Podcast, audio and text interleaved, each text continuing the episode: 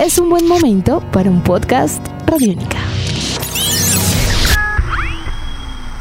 Podcast Radiónica.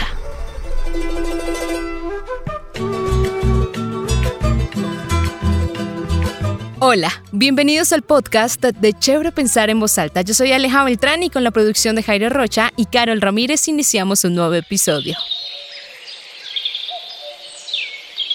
Lo más lindo de Santa Lucía es la playa y las torres, ahí de entrada a la vereda. Se encuentra todo lo que pasado, todo lo que se ha vivido en nuestro entorno. Pues para mí Santa Lucía es una vereda muy bonita, es bonito despertarse en la mañana y escuchar el sonido de los pajaritos, no escuchar el ruido de los carros ni de los buses ni nada de eso, el respirar aire puro, eh, la tranquilidad de la naturaleza, muy bonito.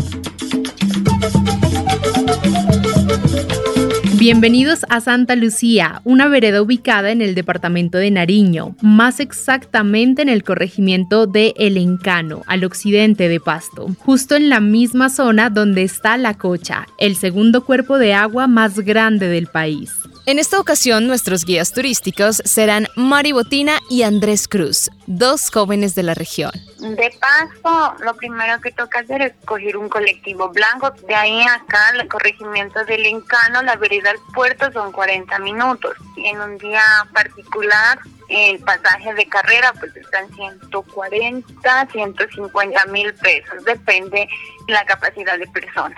Al llegar acá a Santa Lucía pues se va a encontrar con una playita, las Torres Gemelas. Ahí encontramos lo que es de llegada la torre del lado derecho, es la Torre Blanca. Del lado izquierdo se encuentra la Torre Negra. En la Torre Blanca encontramos todo lo que es de flora y fauna, las leyendas, eh, afiches, fotografías de los aves, avistamientos. En la Torre Negra encontramos todo lo que es de conflicto. En tiempos del 98 hasta el 2003, 2004, habitaba la guerrilla. Entonces, pues particularmente nosotros, mi familia tuvo una historia con eso porque en el 2003 hubo un conflicto entre la guerrilla y el ejército en donde una bala perdida mató a mi mamá. Debido a esa tragedia que pasó aquí en el 2003, las personas decidieron irse. Incluso nosotros también salimos, más o menos unos dos años nos fuimos. Después de eso, ya la guerrilla como que se desplazó de aquí, el ejército también, entonces volvió a hacer esto como más tranquilo y uno pues teniendo acá la tierra y todo, poco a poco la gente ya fue regresando. Pues como empezar de cero otra vez, pues, pues la más fácil fue irse al monte, ¿no? A la quema de carbón.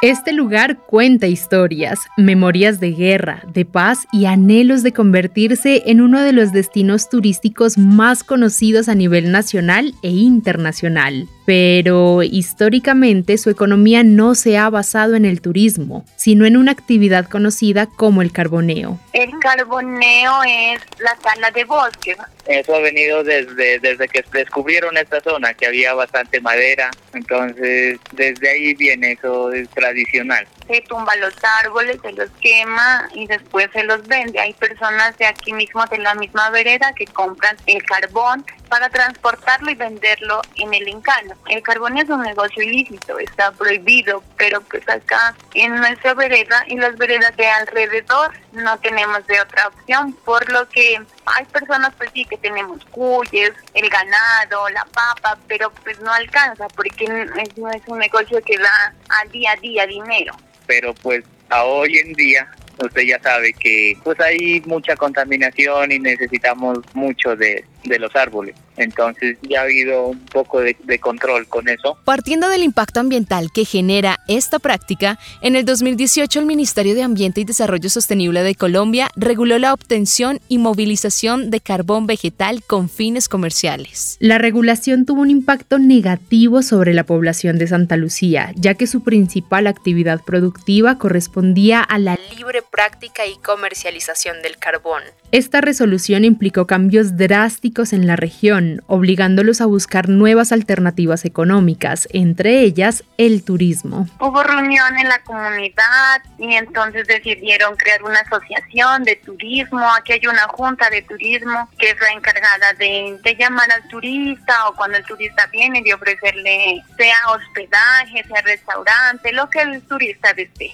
Pues esto es algo que se ha venido trabajando ya bastante tiempo, sino que hay muchas personas que no le no le ponen no le ponemos interés al, a esto pues vea que eso no es de la noche a la mañana que va se va a llenar de turistas y va y nos van a traer plata, no, eso es algo que se empieza desde abajo como todo. Incluso a muchas personas yo les he dicho, instalen, arreglen bien su casa, así sea para recibir a su papá, a su mamá, hay que tener bien barridito la casa, o sea, desde ahí hay que empezar. Si hay restaurantes que ya se está organizando, pero hay muchas veces desmotivación de las mismas personas porque dicen, no, hoy no vendí, hoy solamente vendí un almuerzo, un café, más no vendí, dice, el resto se quedó ahí, pero usted sabe que esto estamos empezando, es cosas de, de aventurar, poco a poco es como se va empezando y uno, dependiendo la atención de uno, siendo amable, carismático con las demás personas, atrayéndolos, mostrándole todo lo que ofrecemos en nuestra vereda, entonces ellos nos van a traer más visitantes. Los jóvenes de Santa Lucía no tienen muchas oportunidades en lo que respecta a lo académico y lo laboral.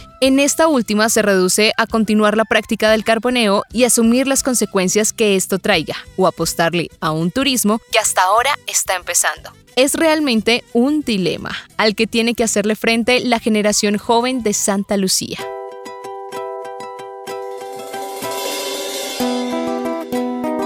Sí, pues es que el carboneo pues ya ha venido de tiempo atrás, entonces pues ya los hijos también se van criando, se van volviendo jóvenes y de ver que los padres trabajan en eso, ellos también. Entonces pues ya es como una cadena. Claro, Mari, yo entiendo, pero ustedes conocen un poco acerca de las consecuencias ambientales que el carboneo puede traer tanto para la naturaleza como para ustedes.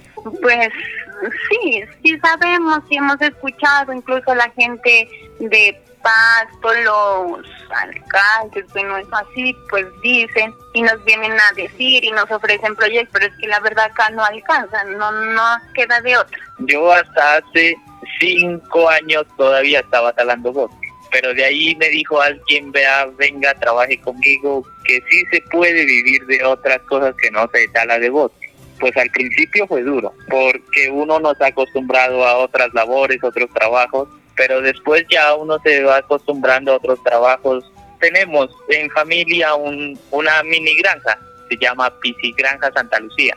Entonces siempre visitan porque tenemos diferentes clases de animales, lo que es las vacas, los cuyes, las gallinas, los conejos. Ahora estamos mostrando una construcción para hospedaje y atención a, ciclistas y restaurantes. Sí, acá vienen ciclistas, igual en lancha también pagan carrera y vienen pues más que todos los días sábados, domingos y festivos. Son los días que más se ve gente. Impulsar el turismo de manera comunitaria es la idea principal que motiva a estos jóvenes y que se está haciendo realidad gracias a iniciativas como la Ruta Turística Santa Lucía Magia Natural y Tradiciones, impulsada por la Fundación Viva la Música de Pasto. Nuestro grupo está conformado por seis personas, seis jóvenes que, o sea, nosotros somos los encargados de subir a las redes, tanto de Instagram como de Facebook, fotos que, que llamen como al turista, como que decir, así fotos de Santa Lucía, descubre Santa Lucía, enviando un mensaje para que la gente diga dónde será Santa Lucía, vamos a visitarla para que pues cada vez venga el, turista acá y no sé, ¿no? Pues como que ya la gente pues empiece a, empecemos pues a ver como otra forma de, de sobrevivir acá, como para poner la Santa Lucía más bonita para que haya más recursos acá. En la actualidad, los pobladores de Santa Lucía sueñan con ver a su hogar convertirse en un centro ambiental y cultural, en el que su historia y la biodiversidad de la zona sean un destino turístico imperdible en medio del tesoro de la cordillera de los Andes.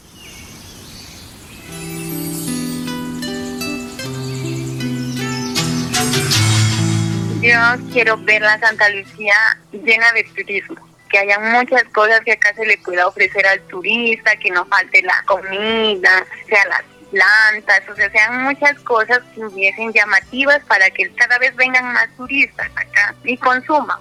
¿Cómo quiero verla?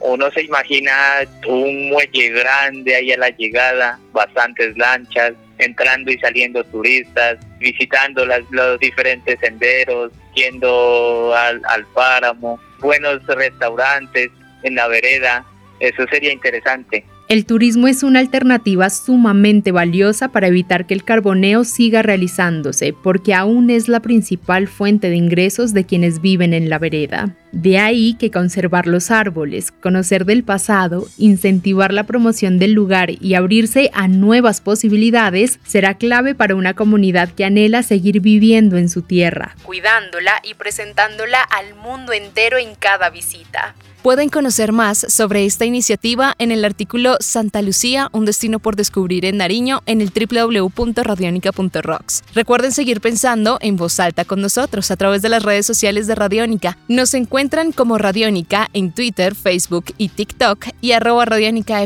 en Instagram. Hasta un próximo episodio. Chao.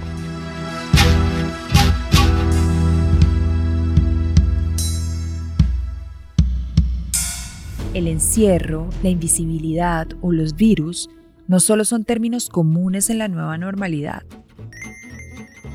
Los niños formulan nuevas teorías sobre su significado con grandes respuestas en pequeñas voces.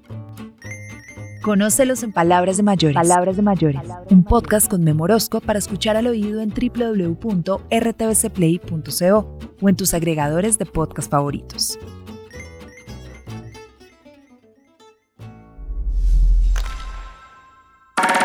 Nuestros podcasts están en radionica.rocks, en iTunes, En RTBC Play y en nuestra app Radionica para Android y iPhone.